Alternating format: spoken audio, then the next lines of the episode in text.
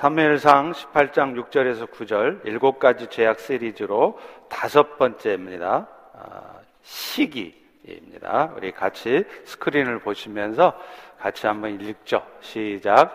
무리가 돌아올 때 곧 다윗이 블레셋 사람을 죽이고 돌아올 때에 여인들이 이스라엘 모든 성읍에서 나와서 노래하며 춤추며 소고와 경쇠를 가지고 왕 사울을 환영하는데 여인들이 뛰놀며 노래하여 이르되 사울이 죽인 자는 천천히요 다윗은 만만이로다 한지라. 사울이 그 말에 불쾌하여 심히 노하여 이르되 다윗에게는 만만 돌리고 내게는 천천만 돌리니 그가 더 얻을 것이 나라 말고 무엇이냐 하고 그날 후에 사울이 다윗을 주목하였더라. 아멘. 사업에 성공한 김씨를 보고 이 주변 사람들은요 김씨의 능력과 열심히 이루어낸 결과라고 함께 기뻐합니다. 그런데 모두가 다 그런 것은 아닙니다. 옆집에 사는 이 씨는 그가 가진 재능과 성공을 내심 배아파하면서 못마땅해 합니다. 우연히 만나면 잘 되셨습니다 하고 축하의 인사는 하지만 실제로는 시기에 찬 눈길을 숨기고 있는 것입니다.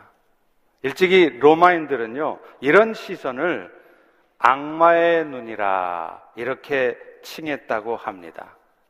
겉으로는 아닌 척 하는데 속으로는 상대방이 불행해지거나 뭔가 잘못되기까지 바라는 악마와 같다는 점에서 이 말이 절대 지나친 말이 아닙니다. 그런데 문제는요 이런 악마의 눈길을 크고 작음의 차이만 있을 뿐 우리 모두는 다 가지고 있다는 겁니다. 더구나 대부분은 그런 시기의 마음이 자신 안에도 있다는 것을 좀처럼 드러내려고 하지를 않아요. 심지어는요 자기 자신 안에도 이런 마음이 있다는 사실조차를 알아채지 못할 때도 있습니다. 그러나 이 시기의 마음은요 숨겨져 있다가 결정적인 순간에 전혀 생각지도 못한 엉뚱한 말과 행동을 하게 만들어요. 그래서 그 결과 자기 자신을 파멸에 빠지게 하거나 다른 사람들을 혹은 공동체를 파멸에 이르게 한다는 것입니다. 오늘 사울왕 이야기는요 우리 안에 시기심이 어떤 모습으로 존재하는지 또 그것이 자신의 삶뿐만 아니라 우리 주변에 어떤 영향을 미치고 있는지를 잘 보여줍니다. 여러분 사실 사울왕은요 처음부터 그랬던 거 아니에요. 처음 하나님께 왕으로 부르심 받았을 때만 해도요 지극히 겸손했습니다. 그래서 우리 하나님도 그 사울왕의 삶 가운데 많은 역사를 실제로 나타내 주셨어요. 그가 처음으로 왕으로 부름받았을 때는요 사람들은 그 사울을 왕으로 인정도 해주지를 않았어요. 그래서 사무엘상 10장 27절에 보면 불량배들이 사울을 말하기를 그가 어떻게 우리를 구원해내겠냐? 그가 왕 역할을 제대로나 해내겠느냐? 비웃고 그래서 마땅히 왕에게 바쳐야 될 예물도 바치지를 않았습니다. 자, 그럴 때 이런 불량배들의 행동에 사울은 어떻게 반응했다고 합니까? 우리 같았으면요 내가 왕인데 네가 그럴 수가 있어? 노발대발하면서 화를 냈겠죠. 그런데 사울은 그때 잠잠했다 이렇게 말합니다. 이런 사울왕의 겸손한 모습에 하나님께서도요 놀라운 역사들을 이루게 하셨죠. 암몬 사람 나하스가 이스라엘을 치러 왔는데요 사울이 모든 지파 사람들한테 자 우리 나가서 싸웁시다 하고 싸울 것을 촉구했습니다. 그랬더니요 놀랍게 40만 명의 군사들이 사울을 따라 나서는 거예요. 그래서 마침내 그 암몬을 무찌를 수 있었습니다. 누가 하신 겁니까? 하나님이 하신 거죠. 그런데 그랬던 사울이 나중에는 어떻게 변합니까? 하구원 날 다윗 쫓아다니면서 다윗 죽이는 일에만 몰두하다가 결국은 자신이 죽임당합니다. 여러분, 그런데 그렇게 존경받던 사울 왕이 이렇게 급격하게 무너지게 된 이유가 뭘까요? 오늘 본문에 나타나듯 그의 숨겨진 시기심 때문이었습니다. 여러분 안에도 있을지 모를 그 시기심이 결국 사울을 파멸로 몰아갔다는 것입니다. 사울 왕은 자기 스스로가 군대의 장으로 세워졌던 다윗이 백성들 사이에서 신망을 얻으니까 시기심을 나타내요. 본문 6절에 보십시오. 무리가 돌아올 때 곧 다윗이 블레셋 사람을 죽이고 돌아올 때에 여인들이 모든 성읍에서 나와서 노래하고 춤추고 왕 사울을 환영했다 그래요. 여기 본문에서 보면 블레셋 사람 이렇게 돼 있습니다. 근데 이것이 히브리 원문으로 보면 정관사로 돼 있고요, 단수로 돼 있어요. 그러면 이게 누구겠습니까? 바로 앞장 17장에 나오는 골리앗이겠죠. 사울왕을 비롯한 모든 장수들이 두려워서 싸움도 못 걸어본 다윗, 아니 골리앗. 그런데 그 골리앗을요, 다윗은 물맷돌 하나로 쓰러뜨립니다. 그러니 그 소식을 들은 이스라엘 백성들이 그 다윗을 칭송하고 높이는 거 당연한 거 아니겠어요? 그래서 7절에도 보면 뭐라고 그럽니까? 사울이 죽인 자는 천천히요, 다윗은 만만이로다, 이렇게 칭송을 한 거죠. 그때 이 사울이 그 노랫소리를 듣고 어떤 반응을 보이죠?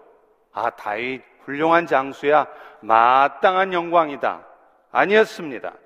8절에 보면 사울이 그 말을 불쾌하게 듣고 심히 노했다는 거예요. 그러면 그 다윗놈이 내 나라를 취할 것밖에 무슨 다른 의미가 있겠느냐. 사울은 그때부터요, 다윗을 시기 어린 눈으로 쳐다보기 시작합니다. 그래서 오늘 본문 9절에 보면 뭐라고 그러죠? 그날 후에 사울이 다윗을 주목했다. 여기서 이 주목했다는 단어가 히브리어로 아완이라는 단어인데요, 이게 뭐냐면 다윗이 백성들로부터 신망을 얻어서 나라를, 자기 나라를 빼앗을까 봐서 의심의 눈초리로 계속 주시했다, 이런 말입니다. 여러분, 차라리요, 다윗 지켜볼 시간에 사울은 자기 자신이 신망을 더 얻을 수 있도록 노력하는 편이 더 현명했습니다. 그런데 사울은 그렇지 않았어요. 뭐 때문에요? 시기심이 작동하니까. 그런데 공교롭게도 그때부터 성경에는 더 이상 사울왕의 승리의 소식이 없다는 거예요. 그래서 그 이후로 사울왕에 대한 기록은 온통 국력을 기울여서 다윗 쫓아다니는 사실밖에 기록한 게 없어요. 결국 그는 어떻게 종말을 맞습니까? 블레셋과의 전투에서 블레셋의 병사가 쏜, 그것도 우연히 쏜 화살에 중상을 입고 자기 칼에 스스로 자결합니다. 존경받던 사울왕이 이렇게까지 추악한 모습을 보이고, 그래서 결국은 비참한 최후를 맞게 된 일, 얼마나 슬픕니까? 그런데 이 모든 일의 출발이 뭐냐면 숨겨져 있던 시기심이었다는 거예요. 여러분 안에도 있을지 모를 그 시기심이 이런 결과를 초래했다는 거죠. 시기심은 시기하는 대상을 힘들게도 하지만 결국은요, 스스로를 멸망에 빠뜨리게 하는 아주 무서운 죄악입니다. 라틴어로 시기심은 인디비아라고 하는데요, 악의적이고 적대적으로 누군가를 바라본다는 뜻이래요. 여기서 파송된 단어가 영어에서 시기가 뭐죠? envy잖아요. envy가 이 인디비아에서 파생이 됐다고 합니다. 결국 시기심은 뭐냐?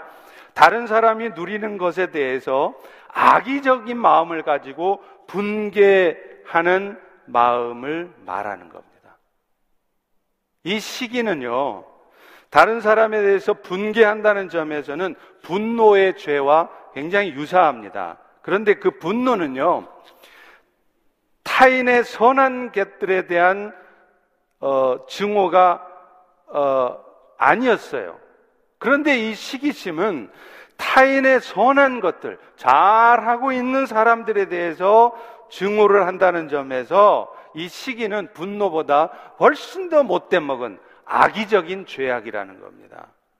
여러분, 드라마 속에 보면 착한 배우가 막 잘 되잖아요. 그러면 꼭 누가 등장합니까? 그걸 배아파하고 괴롭히는 조연 악역 배우가 등장해요.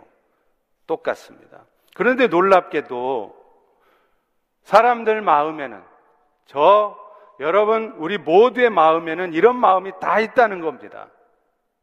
다만 드라마 속의 시기심은 다 드러나잖아요. 근데 우리 안에 있는, 여러분 안에 있는 시기심은 좀처럼 안 드러나요. 왜 그럴까요? 이 시기심은 내 스스로도 마지막까지 인정하고 싶지 않은 죄악이기 때문에 그래요. 그래서 자기 안에는 시기심이 없는 것처럼 말하고 행동해요. 그런데 다 있어요. 자기 안에 시기심을 인정하느니 차라리 내 안에 정욕이 있다는 것을 드러내는 것이 훨씬 더 쉽다고 말할 정도입니다. 이는 다른 누구보다도 본인 스스로가 이 시기하는 마음이 갖는 천박함, 궁색함을 잘 알고 있기 때문이죠. 그래서 누구도 자신이 시기하고 있다는 마음을 좀처럼 안 드러내는데, 문제는 우리 모두에게 크고 작음의 차이일 뿐 다 있다는 거예요. 시기심이 갖는 몇 가지 또 다른 특성이 있습니다. 먼저는요, 시기심은요, 단지 상대방이 갖고 있는 것을 내가 갖는다고 해서 그게 해결되는 게 아니라는 데 무서움이 있습니다. 시기심의 목표는 뭐냐? 시기하는 대상이 불행해지는 게 시기심의 목표예요. 그런데 기억하십시오. 그 시기심이 결국에는 자기 자신을 파멸시킨다는 거예요. 여러분, 탐심의 죄가 소유에 대한 것이라면 시기심은요, 소유한 대상에 대한, 사람에 대한 마음이에요. 그런 면에서 시기는 탐심과 유사해 보이지만 이 탐심과는 근본적으로 다릅니다. 탐심은 그저 남이 가진 것을 자기도 갖고 싶을 뿐이에요. 근데 시기는 지금 저 사람이 갖고 있는 것을 나도 갖고 싶을 뿐만 아니라 더 나아가서 저 사람이 갖고 있는 것을 빼앗고 싶어요. 저 사람은 내가 갖고 있는 이것을 갖지 않았으면 좋겠는 거예요. 그래서 탐심보다 시기가 훨씬 더 악랄하고 악의적이라는 겁니다. 예를 들어서요, 우리아의 아내 밧세바를 탐했던 다윗은 내 것이 아닌 것을 탐했다는 것에 생각해 보면 사울왕하고 비슷해요. 그런데 다윗은 본질적으로 시기심을 보였던 사울왕하고는 달랐습니다. 다윗은 밧세바에 대해서 욕심을 부렸을 뿐이에요. 잘했다는 게 아니라, 밧세바의 남편인 우리아를 다윗이 죽였죠. 그것도 그 우리아를 시기해서 죽인 게 아니에요. 그냥 자신의 범죄를 은폐하려고 우리아를 죽였던 것입니다. 그러나 사울왕은요, 다윗에 대해서 탐심이 아니었어요. 시기의 마음이어서 그가 가진 것을 빼앗고 싶었고, 심지어는 끝까지 쫓아가서 죽이고 싶었던 겁니다. 왜 그럴까요? 이 시기라고 하는 것은요, 자신이 뭔가를 얻는 데서 기쁨을 얻기보다는 상대방이 그것을 박탈당하고 무너지는 것에 더 큰 만족감이 있기 때문이에요. 우리 속담에도 이런 시기심을 정확하게 표현하는 말이 있습니다. 뭐냐면요, 못 먹는 감 찔러나 본다. 내 못 먹으니까 다른 사람도 일절 못 먹게 하고 싶은 거예요. 그게 저와 여러분 안에 있는 시기심을 표현하는 말입니다. 그런데 무서운 거는요, 이 시기심이라고 하는 것은 한 번 거기에 딱 사로잡히잖아요. 클릭 되잖아요. 그러면 좀처럼 그 시기심에서 자기 스스로 못 벗어나요. 그래서 결국에는 어떻게 되느냐? 스스로를 파멸시키는 겁니다. 시기심 때문에 다윗을 죽이려고 했던 사울 왕도 끝까지 그 시기심을 포기 못합니다. 그래서 결국은 그 시기심 때문에 죽음에 이르죠. 다윗은 사울 왕을 죽일 수 있는 기회가 있었음에도 죽이지 않았잖아요. 뒤에 사무엘상 24장에 나오잖아요. 근데 사울 왕은 그런 다윗의 모습을 보면서 뭐라 그러냐면, 다윗아, 네가 나보다 더 선하구나 하고 칭찬을 해요. 나는 너를 학대하고 죽이려고 그러는데 네가 나를 살려줘? 야, 너 참 선하다. 그리고 그런 다윗에게 사울왕은요, 제법 축복의 말도 해주고요, 또 놀라운 거는 이 사울도 자신의 뒤를 이어서 다윗이가 이스라엘의 왕 될 것도 안 돼요. 사무엘상 24장 19절 20절에 보면 그렇게 나옵니다. 원수를 만나면 누가 평안히 가게 하겠느냐. 근데 너는 나를 평안히 가게 했으니 여호와께서 너에게 손으로 갚아주길 원한다. 그리고 더 중요한 게 뭐냐? 나 사울도 네가 내 뒤를 이어 이스라엘 왕 될 것을 안 돼요. 자, 여러분, 이쯤 되면 이제 사울왕은 정신 차리고 시기심을 그쳤어야 마땅하죠. 그런데 사울왕이 그 이후에 어땠죠?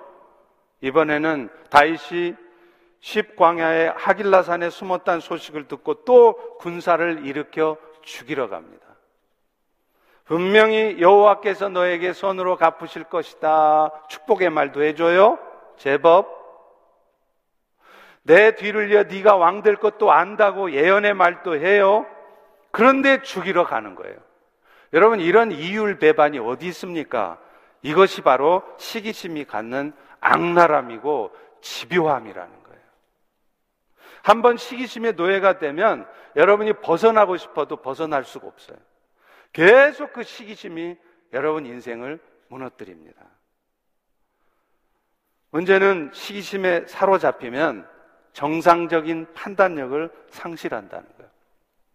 그래서 절대로 해서는 안 되는 말, 절대로 해서는 안 되는 행동을 감행하게 해요. 내가 이런 말도 할 수 있을까? 내가 이런 행동을 할 수 있을까? 그런 짓을 한단 말이에요. 자기도 모르게, 시기심 때문에. 그래서 어떻게 되죠? 스스로 파멸에 이르는 거예요. 사실 창세기 12장 3절에 보면 하나님은 이미 이 말씀을 하셨어요. 뭐라 그러느냐? 너를 축복하는 자는 내가 복을 내릴 것이지만 너를 시기하고 누군가가 저주하면 나 여호와가 그를 저주할 것이다. 결국 누군가가 시기하고 저주하는 마음을 갖고 살아가잖아요. 그러면 하나님은 그 사람을 절대로 가만두지 않겠다는 거예요. 하나님께서는 시기하는 사람이 스스로의 꿰매 빠져서 멸망에 이르도록 하나님이 하시겠다는 거예요. 여러분이 직접 원수 갚지 않아도 하나님이 스스로 그들이 멸망하도록 하시겠다는 겁니다. 사울왕도 그랬잖아요. 결국 브레스과의 전투에서 자신도 죽임을 당합니다. 두 번째는요, 이 시기심은 자기를 파멸할 뿐만 아니라 주변 사람들을 협력자가 아니라 경쟁자로 적대시하면서 결국은 자기가 속한 공동체를 갈등시키고 분열시킨다는 거예요. 이게 시기심이 갖는 무서움입니다. 프란시스 베이컨, 경험 철학이죠. 비교가 없다면 시기심은 존재하지 않는다, 이런 말을 했습니다. 시기심이 가득한 사람은요, 누군가를 늘 경쟁 상대로 삼아요. 특별히 비슷한 처지에 있는 사람들에게 더욱 그렇습니다. 사실 시기심은 자기와 삶의 조건이 비슷한 사람들에 대해서 느끼는 것이지 차이가 있는 사람들에 대해서는 느끼지 않아요. 예를 들면요, 평범한 직장인이 자기 회사의 CEO에 대해서 부러워하는 마음은 갖겠죠. 그런데 말단 사원이 CEO를 시기하지는 않습니다. 또 동네에서 조기 축구하는 사람이 영국의 프리미어 리거인 손흥민 선수를 부러워는 하지만 시기하지는 않습니다. 근데 문제는 나와 비슷한 연령대, 교회 안에서도 나와 비슷한 처지에 있던 사람, 그 사람이 어느 날 갑자기 뭔가를 성취해내고 인정받고 있고 높이 올라가고 그러면 참을 수가 없어지는 거예요. 다 그렇습니다. 아닌 척하지만 여러분 모두가 다 그렇다는 거예요. 그런 사람들에게 있어서 주변 사람들은 우정과 사랑을 나눌 수 있는 동역자가 아니라 경쟁자가 되고 대적자가 되는 거예요. 심지어 시기심은요, 좀 심해지면 주변 사람들을 자신의 목적을 이루기 위한 도구로 생각하게 만듭니다. 그래서 자기가 못마땅하게 생각하는 사람이 있잖아요. 그 사람을 무너뜨리기 위해서 주변 사람들을 자신의 동조 세력으로 만들려고 노력을 해요. 그래서 주변 사람들에게 막 잘해줍니다. 목표가 뭘까요? 그 주변 사람들하고 좋은 관계를 이루려고 잘해주는 게 아니라 내가 목표한 누군가를 무너뜨리기 위해서 자기와 마음을 같이 할 동조 세력을 만들어가는 거예요. 얼마나 야비합니까? 이게 시기심입니다.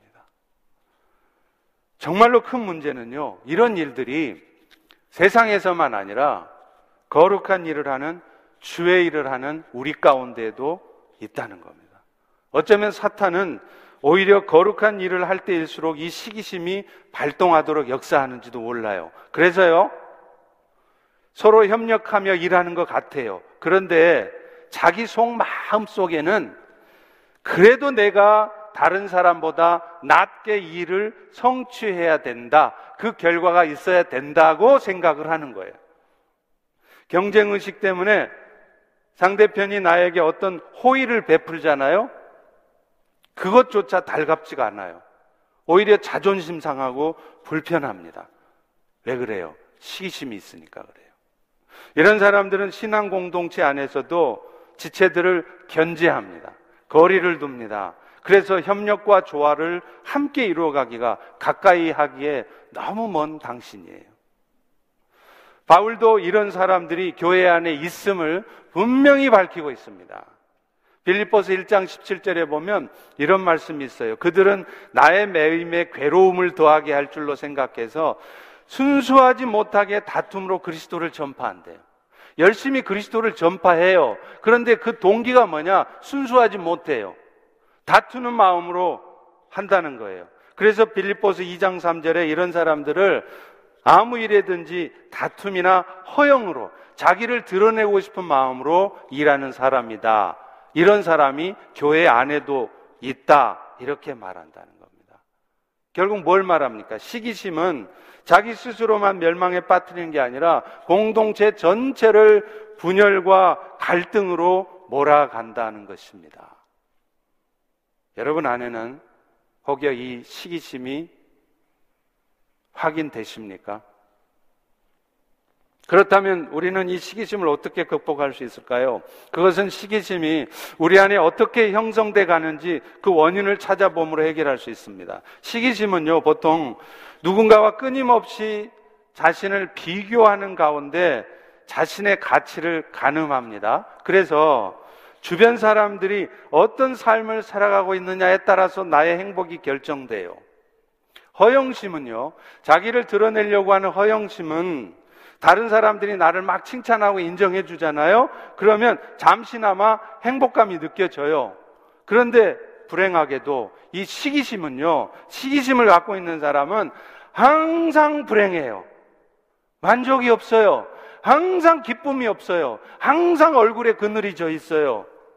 왜 그럴까요? 내가 뭔가를 얻었을 때보다는 내가 싫어하는 누군가가 잘못됐을 때, 무너졌을 때 더 쾌감이 있고 만족감을 느끼기 때문에 그래요. 결국 시기심은 자신의 목적을 이루기 위해서 상대방에 대한 은밀한 비방을 하기도 하고요, 심지어는 중상모략까지 감행합니다. 처음에는 그저 상대방의 부족함이나 잘못된 부분들을 은근히 퍼뜨려요. 그런데 어느 순간에 보면요, 중상모략을 하고 있어요. 자신이 guess하는 거예요. assume하는 거예요. 추측하는 가운데, 혹은 완전히 의도적으로 상대방이 아주 잘못된 사람인 것처럼 사실이 아닌 것을 이렇게 퍼뜨립니다. 그래서 시기심은 굉장히 악의적이고 악마적이라는 것입니다. 여러분, 탐심은 그저 물질이나 지위에 대한 욕심을 갖는 거예요. 근데 시기심은 사람에 대한 마음으로 상대방을 파멸에 몰아넣고 공동체를 파멸시킵니다. 그런 면에서 시기심은 탐심보다도 하나님께서 훨씬 더 미워하시는 죄악인데, 안타깝게도 저와 여러분 우리 모두 안에는 이 시기의 심성이 다 숨겨져 있다는 겁니다. 그렇다면 우리가 어떻게 시기심을 극복할 수 있을까요? 쉽지 않겠지만 늘 어제나 오늘이나 동일하게 우리를 사랑하고 계시는 그분의 사랑을, 주의 은혜를 기억해야 돼요. 요한일서 4장 18, 19절에도 이렇게 말하잖아요.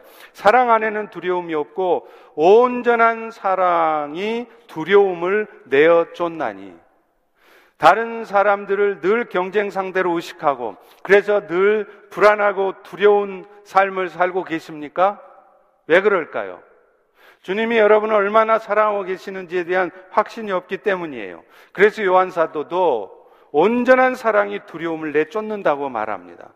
세상 사람들이 다 나를 무시해도 이 세상의 주인 대신, 나의 주인 대신 그분이 나를 인정하고 계시고 심지어는 나로 인해서 기뻐하신다는 것을 생각하면 우리는 비로소 그런 시기심 따위는 갖지 않을 수 있게 되는 것입니다. 스바냐 3장 17절에도 이런 말을 하잖아요. 너의 하나님 여호와가 너희 가운데 계시는데 그분은 구원을 베푸시는 전능자다. 그런데 그분이 여러분으로 말미암아 기쁨을 이기지 못하고 잠잠히 사랑하고 여러분으로 말미암아 즐거이 부르며 기뻐하신다는 것입니다.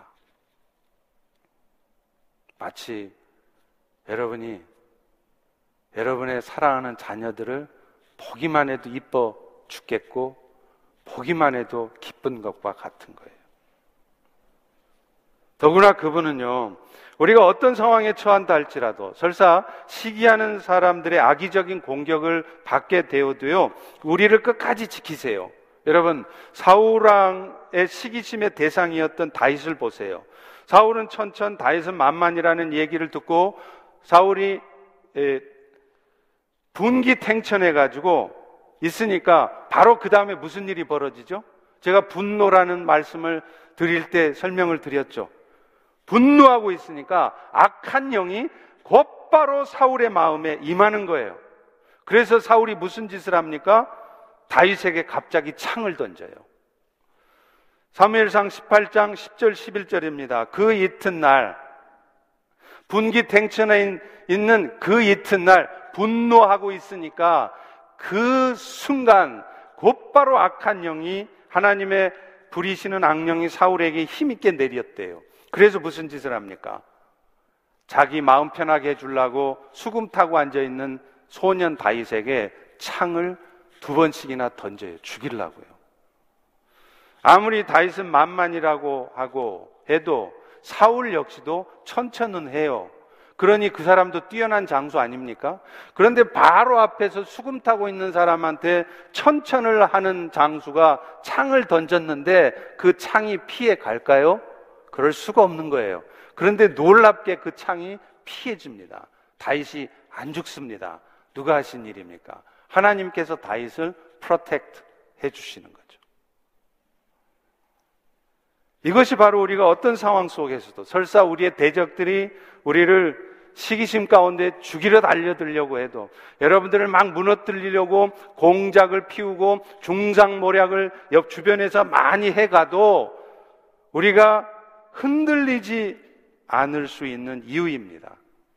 사람은 결코 악한 영의 역사를 이겨낼 수 없습니다. 그러나 어떤 악한 영도 우리를 지키시는 하나님을 이겨낼 수 없다는 거예요.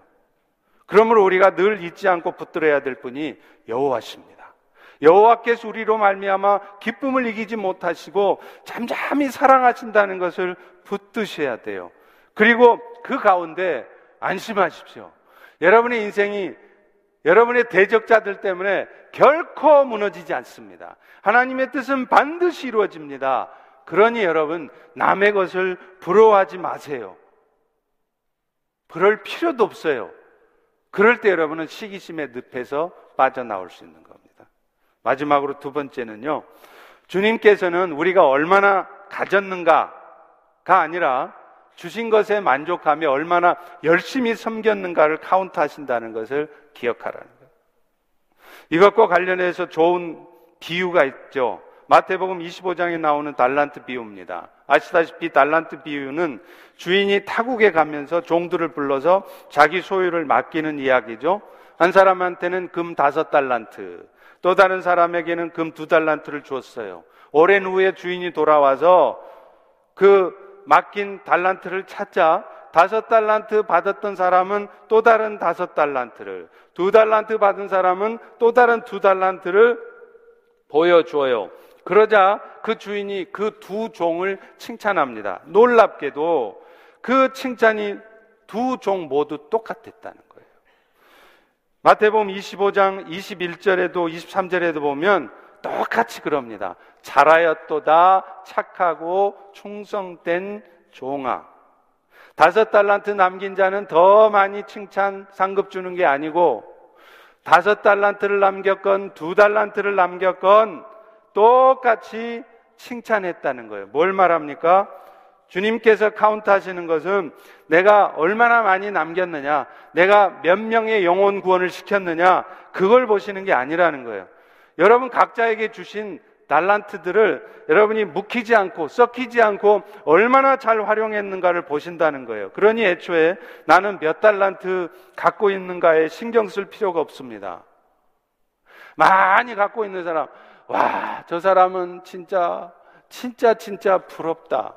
시기심을 가질 필요가 없습니다. 김태희는 얼굴도 이쁜 것이 돈도 많고 연기도 잘해. 아니라는 거예요. 왜요? 많이 맡겨주시면 그만큼 많이 찾을 것이기 때문에 그래요.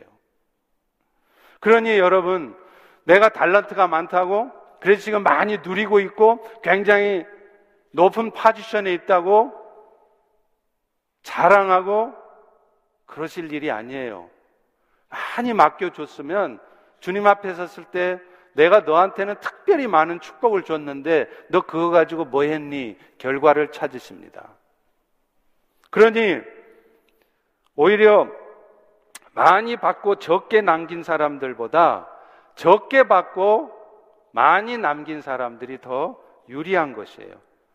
그렇기 때문에 많이 가진 자를 시기하기보다는 내가 가진 것에 감사하고 비록 보잘것없는 일일지라도 최선을 다하는 것을 주님은 기뻐하신다는 것을 꼭 기억하십시오.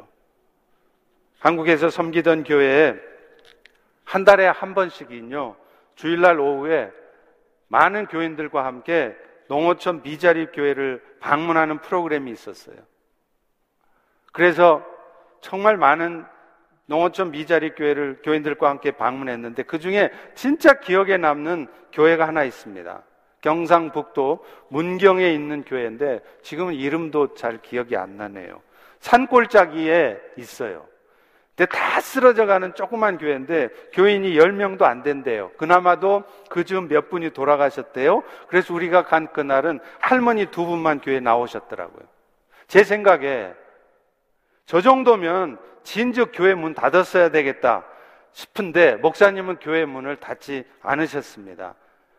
왜냐? 할머님들이 가까이에라도 그 교회라도 있으니까 예배를 드리는데 자기가 만약 교회 문을 닫아버리면 그분들은 틀림없이 예배를 드릴 수 없다는 것을 아셨기 때문이에요. 사실 목사님도 여러 번 교회 문 닫고 시내로 나갈까 생각했대요. 그런데 그렇게 못하셨답니다. 제가요, 돌아오는 차 안에서 참 많은 것을 생각했습니다.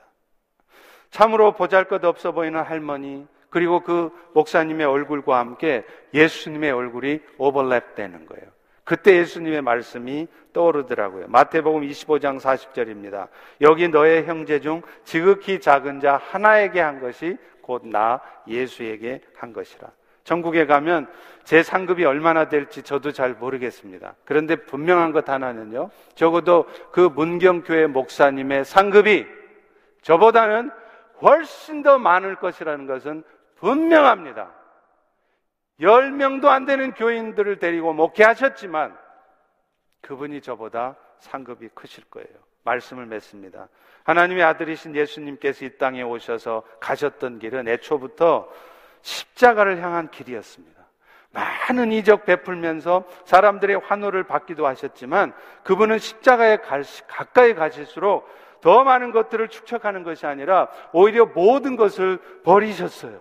오늘날 사람들은 얼마나 많이 가졌는가와 다른 사람들이 나에 대해서 뭐라 말하는가에 관심이 많습니다. 그러나 예수님께서 가셨던 십자가의 길은 오늘날 사람들이 쫓는 두 가지의 음성, 무엇을 가졌는가와 다른 사람들은 나를 어떻게 평가하는가에 대해 생각하는 것과 정반대의 길을 가셨습니다. 그리고 우리가 가야 할 길 역시 시기나 질투는 발붙일 틈도 없을 그런 길일 것입니다.